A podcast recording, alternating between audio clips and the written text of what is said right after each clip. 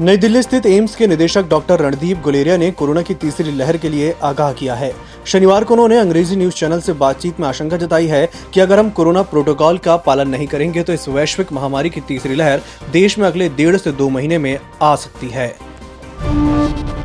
गाजियाबाद ज़िले में बहत्तर साल के बुज़ुर्ग अब्दुल समद को बंधक बनाकर पीटने और दाढ़ी काटने से जुड़े वीडियो कांड में क्राइम ब्रांच ने सपा नेता उम्मेद पहलवान को दिल्ली से गिरफ़्तार किया है। उसे दिल्ली के एल एन जेपी अस्पताल के पास से पकड़ा गया। इस मामले में अब तक नौ लोगों को पकड़ा जा चुका है। आठ को जमानत भी मिल चुकी है। कांग्रेस के पूर्व अध्यक्ष राहुल गांधी शनिवार को इक्यावन साल के हो गए। उनके जन्मदिन के मौके पर कांग्रेस और कई अन्य दलों के प्रमुख नेताओं ने उन्हें बधाई दी।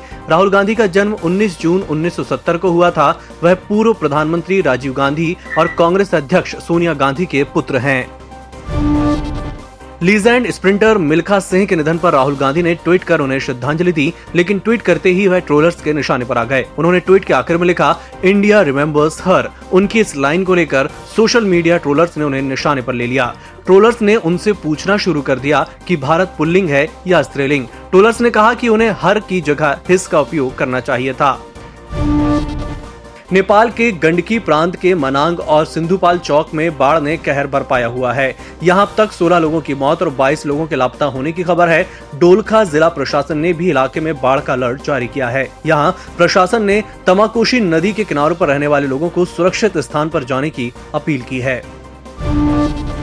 कोरोना वायरस के मामलों में धीरे धीरे गिरावट हो रही है। देश में महामारी की चपेट में आने वाले लोगों की संख्या में कमी आई है। बीते 24 घंटे में करीब साठ हज़ार नए कोरोना संक्रमण के मामले सामने आए हैं। ईरान में शुक्रवार को हुए राष्ट्रपति चुनाव के नतीजे शनिवार को आए। कट्टरपंथी माने जाने वाले 60 वर्षीय इब्राहिम रईसी चुनाव जीत गए हैं। रईसी वर्तमान में ईरान के सुप्रीम कोर्ट के चीफ जस्टिस हैं। और अडानी ग्रुप के शेयरों की ज़बरदस्त पिटाई की वजह से इसके मुखिया गौतम अडानी के नेटवर्थ में एक हफ़्ते में चौदह दशमलव एक अरब डॉलर यानी कि करीब एक लाख चार हज़ार पाँच सौ तिरालीस करोड़ रुपए की भारी गिरावट आ चुकी है। अडानी समूह में निवेश करने वाले विदेशी पोर्टफोलियो निवेशकों के बारे में आई एक खबर से इस पूरे हफ़्ते में गौतम अडानी की अडानी समूह के शेयरों में ज़बरदस्त गिरावट देखी गई।